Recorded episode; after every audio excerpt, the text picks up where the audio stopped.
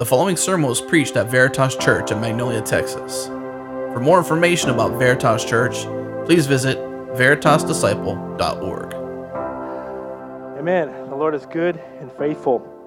Did you guys survive the floods? You're all here, so I guess you did. So, what was that song we were singing? We were, the, the, oh, surviving the flood. What was that? Uh, I was thinking about that as we were, as I was playing. That we all survived the flood. So, praise God. Anyway, I'll move on. Sorry. The Lord is good, and I'm once again, I'm encouraged and blown away, and um, by preparing for this message, the Lord gave me another week to really examine my own heart and really dig deeper, and and I'm just continually blown away by what God does through His Word. Um, last time, Jamie was able to share of what, basically, uh, Nehemiah was rebuking the nobles, not the family that we know, but the um, uh, the nobles, the wealthy uh, party and the of the Jewish these Jewish guys. So he was rebuking them. They were like contributing to the, the hardship. A lot of these uh, a lot of these guys who were working on the wall had to basically leave their field, their ability to produce their income in order to work on the wall. So it was hard for them. I'm gonna move this here. And so, and then these guys were causing more pain for them. So he rebuked them, and the Lord moved on their heart. So we're continuing today, right after that, in verse uh, chapter five, verse fourteen. We're seeing kind of a contrast. We saw he, how he had to rebuke these nobles, but now we're going to see what he, he personally contributed to the effort, to the work effort, all right? Nehemiah five, verse fourteen, moreover, from the time that I was appointed to be their governor in the land of Judah, from the twentieth year to the thirty-second year of Artaxerxes the king, twelve years, neither I nor my brothers ate the food allowance of the governor. It's interesting here. Um, we see here that he was there for twelve years. So what we're seeing here is that he's kind of giving a historical record. He's plugging it in. Um, of what he contributed over this time period. So we're looking at twelve-year span. So we also see kind of how long he was a governor there in that land, right? So, but it's interesting. It says, neither I nor my brothers ate the food allowance of the governor. Now, they were, you know, it was under Persian policy that anyone sent by the, the, the leadership of the government of Persia, they had a right to receive taxes, to receive funding from the people. So, but he says, neither I nor my brother ate the food allowance for the governor. That's great. Yeah. He forfeited his right in order to help his poverty-stricken people. In verse fifteen, it says, the former governors who were before me laid heavy burdens on the people and took from them their daily ration, forty shekels of silver. Even their servants lorded it over the people. But I did not do so because of the fear of the Lord. In verse sixteen, I also persevered in the work of this wall. He did his part. Even the leaders and the acquired, acquired so even the leaders and we acquired no land, and all my servants were gathered there for the work. Now, if you think about it, this was basically maybe it was, is it Jay? Is that right? Is that a, like a buyer's market? You know, um, he could have. He, I mean, these guys, these leaders could have bought a lot of land. These guys were in great need. Um, they needed more. They needed help. They needed finances. So they could, these governors, these leaders, they could have bought this land at a very, very cheap price. But it says that they did, they did not. Even the leaders and we acquired no land. So amazing what these guys are doing here. In seventeen, moreover, there were at my table one hundred fifty men, Jews and officials, besides those who came to us from the nations that were around. So as a as a leader, governor of the area, he, he probably hosted a lot of people coming in from different nations. And verse eighteen, it says, now what was prepared at my expense, get that, now what was prepared at my expense for each day was one ox, six choice sheep and birds, and every ten days all kinds of wine in abundance. There you go. Yet for all this, I did not demand the food allowance of the governor, because the service was too heavy on this people. So here he's he's mentioning it twice, that he did not uh, take the allowance that, for the governor. So we kind of see that the type of man Nehemiah was. Really godly man. Now, sometimes we think, yeah, these guys in the, in the Bible, they're amazing. You know, how God raises up these types of people, the good character they have, the quality of men that they are, excellent leaders. Man, it's like they they they reach this level. How can we ever attain something like that? You know, I mean, who are we, you know? So we see the type of quality of men and women in the Bible. But what's amazing, what enabled him to do all these things? What enabled him to do all these things? We can see that in verse fifteen. Excuse me. I'll read verse fifteen again. The former governors who were before me laid heavy burdens on the people and took from them from their daily ration forty shekels of silver, but I did not do so because of, do you know, the fear of the Lord. Because of the fear of the Lord. Jamie talked about last last time in, in chapter five, verse nine, it says, when he was rebuking the nobles, Nehemiah says, the thing that you're doing is not right. Shouldn't you walk in the fear of our God? So he's already rebuking them. And now he's saying, the reason why I'm doing this is because of the fear of the Lord. This is the key. This is the crucial thing I want to hit heavy on. This is so powerful. Um, in our world today, we hear a lot, a lot about God is love. You've heard that before. You know, you you you hear that in the world. You hear that even even in many churches. God is the God of love. But you don't hear oftentimes that, you know, we should fear God. That's kind of maybe maybe maybe it does come with some baggage. I don't know. But but I remember when I was in Bible school, one one of my friends, I won't mention his name. He's uh, let me back up. Another friend and I were talking about the fear of the Lord. And this guy overheard our conversation. We were at Bible school one in our dorm room. He says, fear the Lord? You shouldn't fear the Lord. That's wrong. God is love. And we, I just saw, at that time, I didn't really know how to expound, help this guy out, but but I was, I just watched him, his life, and, and I, when we entered into Facebook, you know, you could see uh, the things many, many years later that he would post. And as it gradually got worse and worse, I could really see he did not fear the Lord. You know, the things he posted on Facebook. I, re- I, I wanted, you know, I, was, I felt sorry for my brother. Yeah. You could just obviously see his life followed his own understanding. He f- went away from the Lord. He did not fear the Lord. So what does that mean? First of all, we we know in Scripture with the wicked, it says, there is no fear of God before their eyes. In, in Romans chapter three eighteen, there is no fear in their eyes of the wicked. They do not fear God. What does this fear, what do we, where do we see this in the Scripture? I'll read a few verses here. Proverbs fourteen, verse two. Whoever walks in uprightness fears the Lord, but he who, he who is device, uh, devious in his ways despises him. So you could say that he that does not walk in uprightness is the one that fears, does not fear the Lord. So you see, the one who walks in uprightness is one upright, uprightness is one that fears the Lord. Proverbs fourteen, verse sixteen, the wise fear the Lord, and they shun evil. But a fool is hot-headed and yet feels secure. Interesting. He thinks everything is A-okay. No problems here. He has no fear of the Lord. He does not know that he's in a lot of trouble. Matthew ten, verse twenty-eight. And do not fear those who kill the body, but cannot kill the soul. Rather, fear him, which is God, who can destroy both body and the soul in hell. Thank you, Jamie, for that clarity.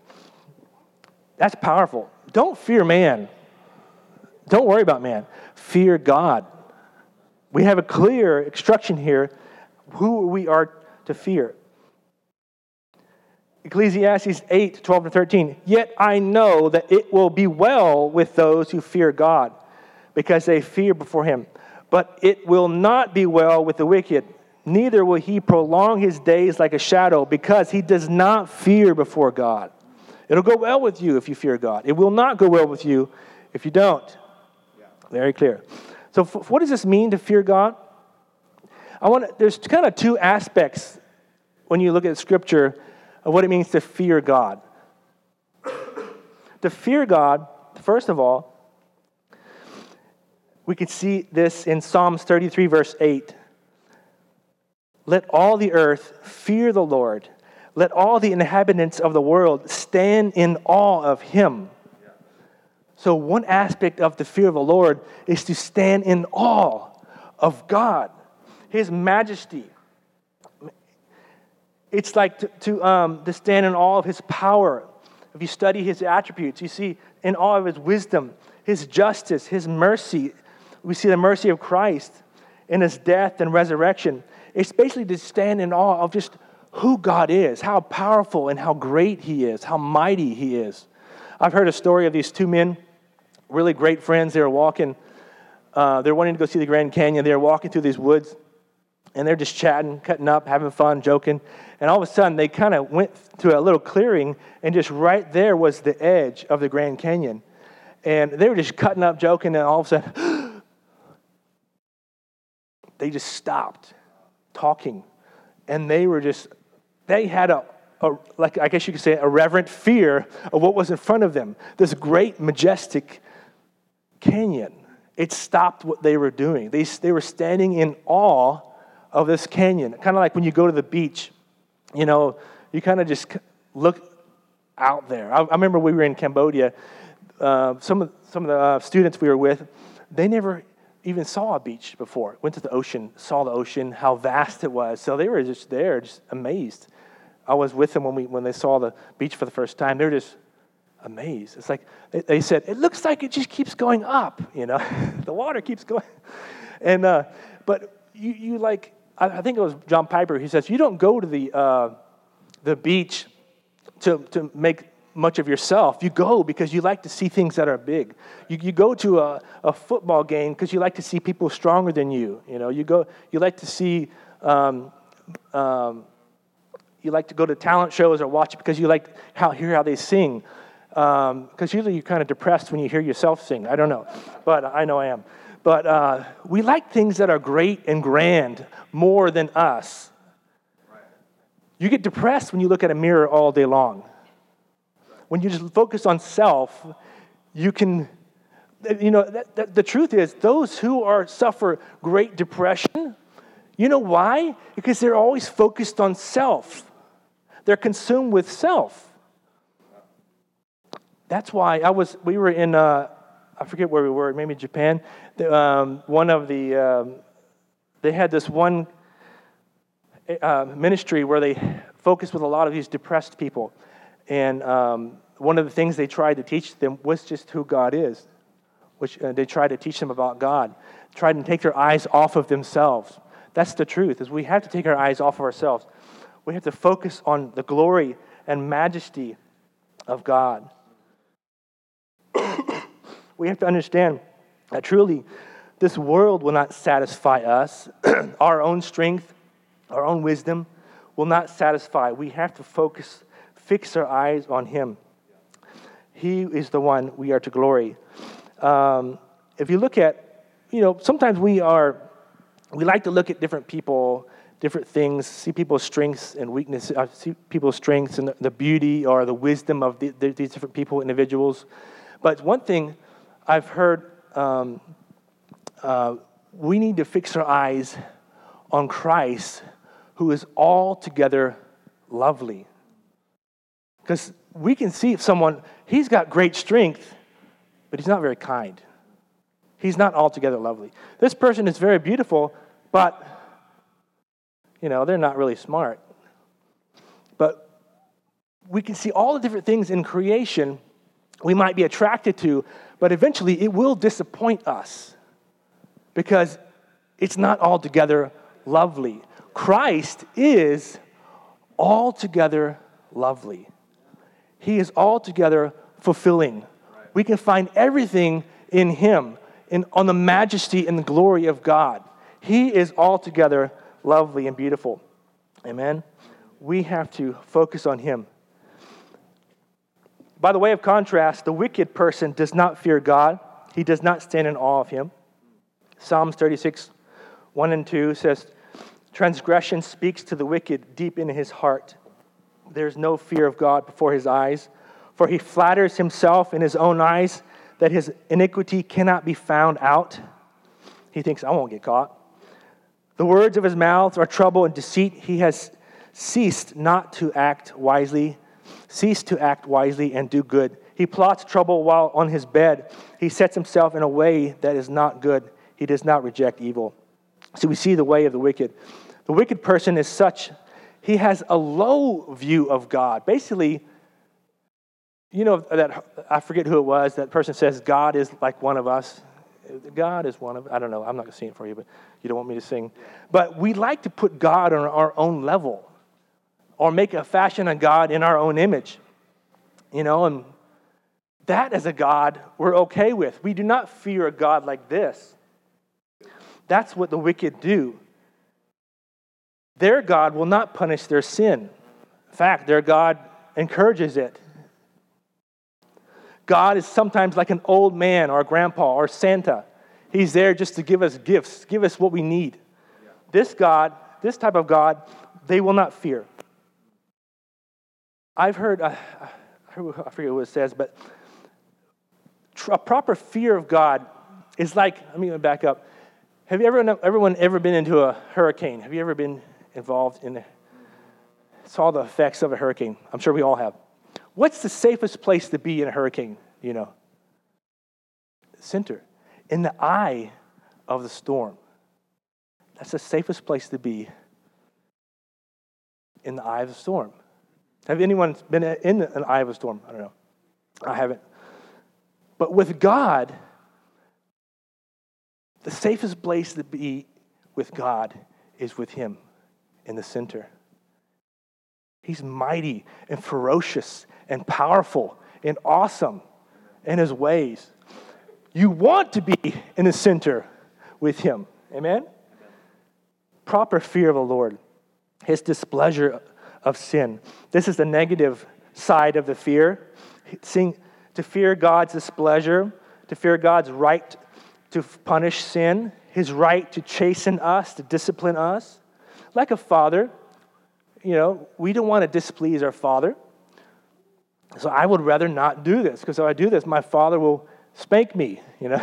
So that's a proper, healthy fear as well, of fearing the father's displeasure.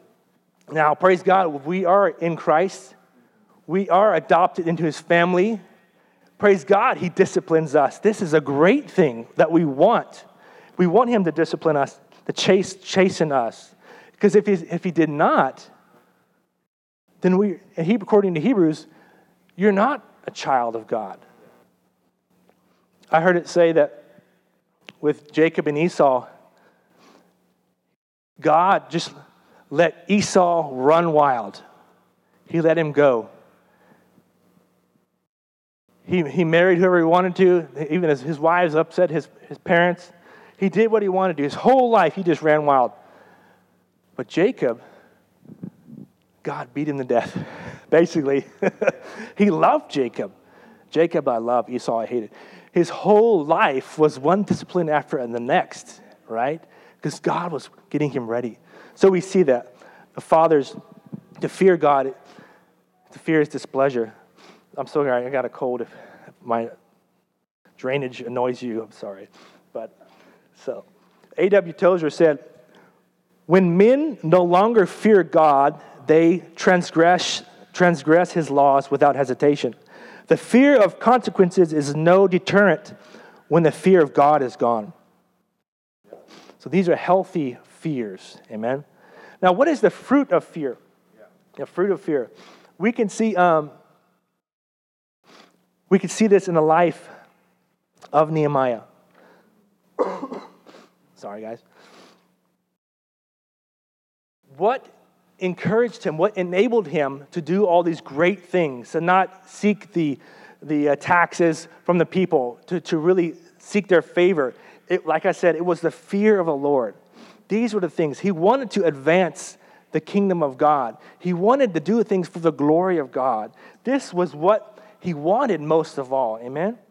This is what he wanted most of all. Now, if you look at the, his life record, I'm just going to give you a quick review of what we looked at already, of his life, and you can see the evidence that he feared the Lord. Amen? First of all, in his prayer, Nehemiah one five, after he heard about the, the wall, he had a burden. God gave him the burden. He gave him the burden to pray. And look what he prayed. In ver- chapter one, verse five, and I said, O Lord God of heaven, the great and awesome God who keeps covenant and steadfastness, love with those who love him and keep his covenant. He said, God, you are great and awesome. So we already see evidence of the fear of the Lord in his own heart. We saw that. His prayer proves it. And then next, whenever he stood before the king, it says, you know, he did fear. He says, the king said, why is your heart sad? Then it says, then I was much afraid. He was a little afraid of the king, but he had more fear of God. He had a holy, healthy fear of God, the majesty of God. So he was able to stand up before the king, to speak for the people in front of this king. This was an earthly king, but he was serving the high king of heaven. Amen? That's why he was able to stand before the king and not cower down. Now, when opposition, he faced opposition, he was able to stand. When they were jeering him, when Sanballat, in verse chapter two, in chapter two, when they were jeering him, jeering people, he was able to stand up to them. He said, the God of heaven will make us prosper, and we, his servants, will arise and build, but you have no portion or right or claim in Jerusalem. He was able to stand up because he, he did not fear them. He feared God. D L Moody says, to fear is to have more faith, to, to fear, to fear man, is to have more faith in your antagonist than in Christ. The reason why we cower down is because we, we fear man more than God, you know. But Nehemiah, it was evident that he feared God more than man. He was able to stand. He had courage. He was able to have courage. If you're dependent upon man's approval, you will be crushed when you receive rejection of any kind. If you're living for that, man's approval, you will be crushed when you face rejection.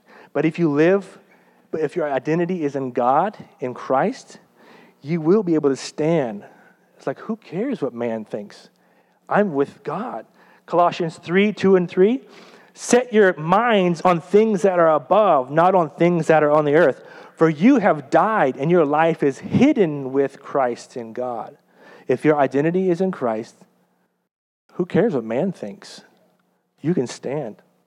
You can stand the trial. You can stand rejection when you're when you're serving God. You're a fool. Why would you do that? You're skipping this investment to help this this this guy going to the mission field. That's crazy, you know. You can stand when there's people are jeering you. Yeah. We see um, he was willing to stand and fight for God's people. In chapter four. In verse fourteen, it says, and I looked and I rose and said to the nobles, to the officials, and to the rest of the people, do not be afraid of them. Remember the Lord who is great and awesome, and fight for your brothers, your sons and daughters, your wives and homes. He was able to stand and encourage his people. He pointed them to God. Oswald Chambers says, the remarkable thing about God is that when you fear God, you fear nothing else. Whereas, if you do not fear God, you fear everything else. John Flavel said, the carnal person fears man, not God. The strong Christian fears God, not man. The weak Christian fears man too much and God too little. Where do you fit in the category?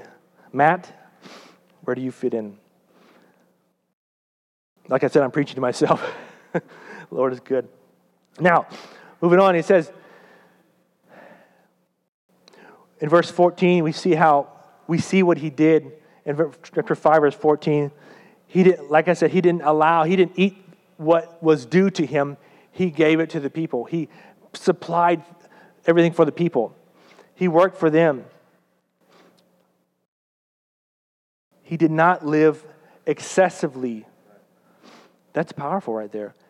He used the wealth that God had given him for the kingdom, not to keep it to himself, but to lighten the load of others. He invested in the kingdom. People whose identity is in wealth will do whatever it takes to get it, even at the cost of others. But if your identity is in Christ, then you can live radically for him. You can let the sh- uh, shady deals, you can let whatever happens. You want to invest in the kingdom. You want to invest. The way we spend our money can let us know, is our joy in our wealth or is our joy in Christ? The way we spend our money. So let's examine our own selves. We can see how Nehemiah, what he did. He feared God. God is so good, we don't have to find joy in other things to sustain us. In verse sixteen, it says, "And I also persevered in the work of, on the on the wall." He did his part. He lived his life on mission. He wanted to advance the kingdom. Tim Keller says, when you see when you see God for who he is, it destroys your consumer mentality. What's in it for me? This type of mentality. It turns you into a man or a woman into mission. When you see God for who he is, it turns you into a, a man or woman on mission. He, uh, Tim Keller gave some examples.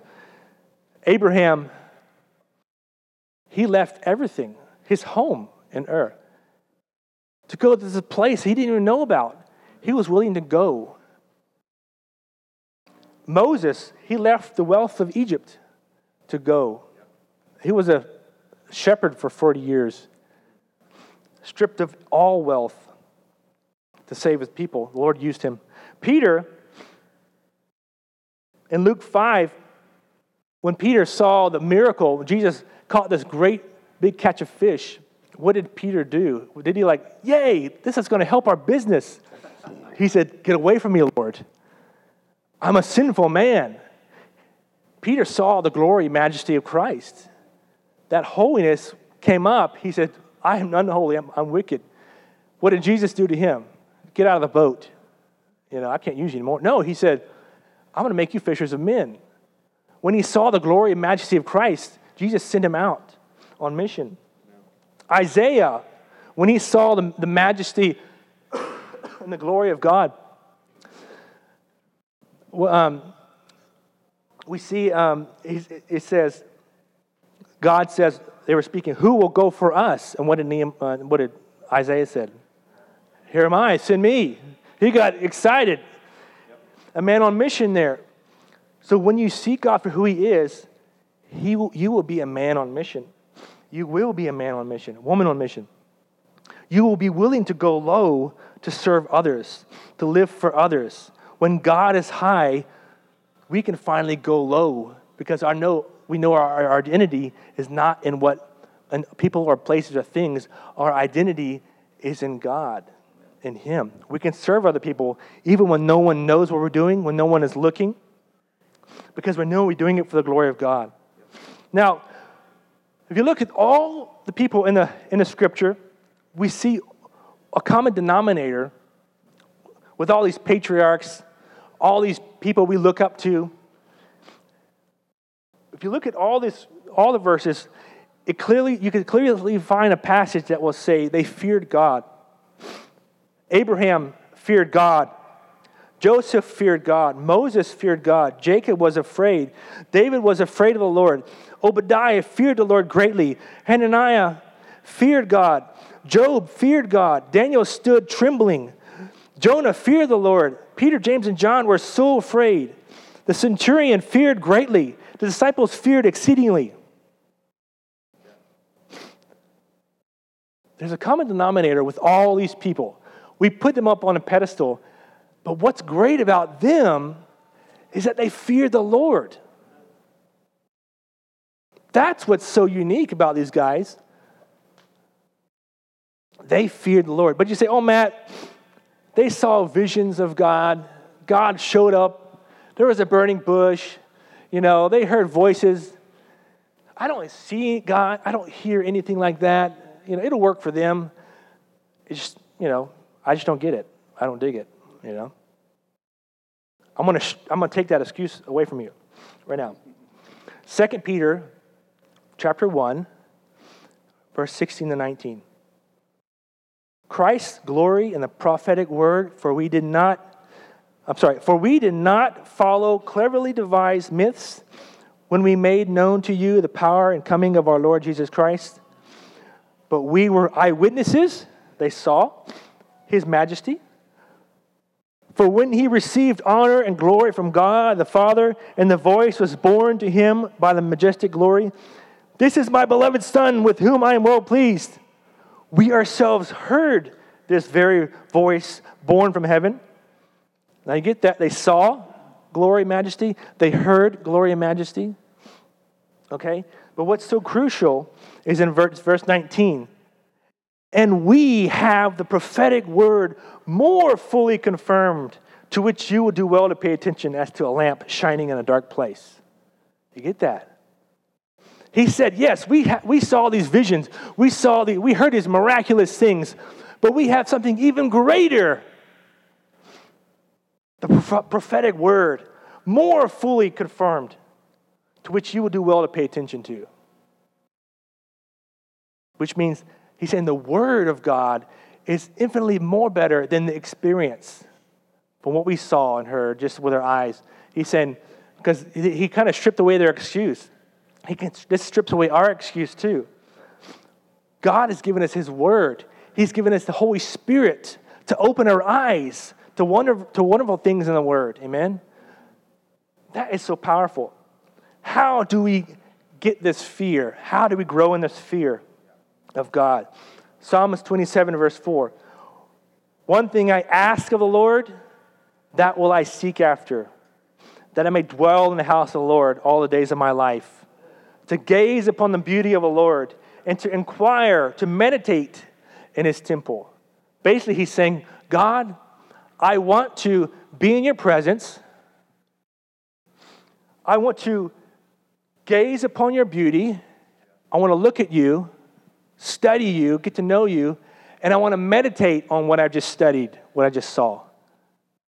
I want to be with you. I want to study. I want to meditate on what I just studied, basically. You get that? But what's so cool, amazing about this, he says, one thing I have asked of the Lord, he's praying, and that will I seek after. He's not just praying, he's also putting his feet to work. I'm going to seek after you as well, God. I'm going to pray to you, and I'm going to seek after you. I want to know you, God. In the Word is where great things can happen. We we learn. We don't have to experience these, these uh, angels fluttering around. We don't have to see visions. God has given us something even greater, his Word. Amen? We, first of all, as David prayed, we have to pray for growth. Pray that God will give us that fear in him, that holy, reverent, majestic fear. In Psalms eighty-six, verse eleven, David prayed. I want you to write this down. Psalms eighty-six, eleven, because I want you to do this. I'm giving you a homework that'll last you your lifetime, okay? So write this down. Psalms eighty-six, eleven, David's prayer. He said, He prayed, God, give me an undivided heart that I may fear your name. Amen. He said, God, help me to fear your name. Yes. Help me to fear you.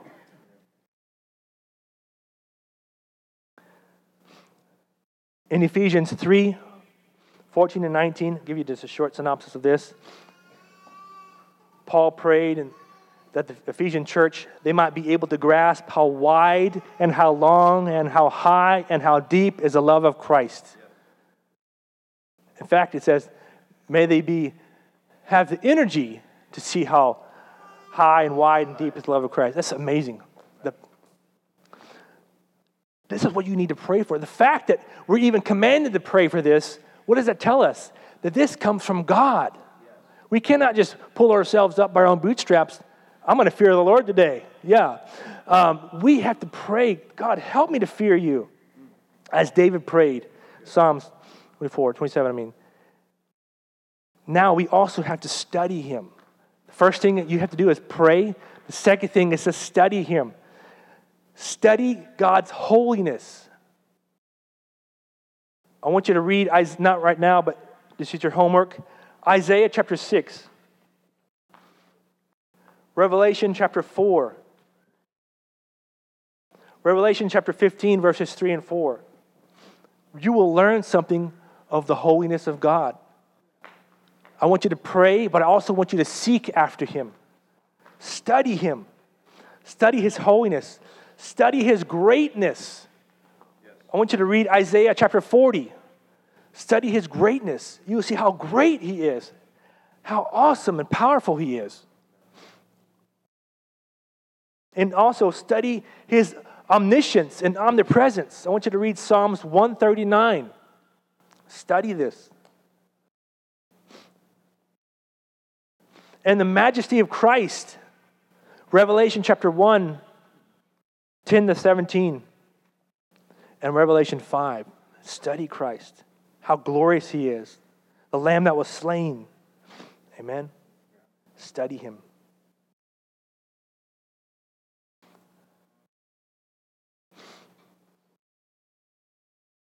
Proverbs one, twenty-six to thirty-one says, I also will laugh at your calamity. I will mock when you when your fear cometh. When your fear cometh as desolation, and your destruction cometh as a whirlwind.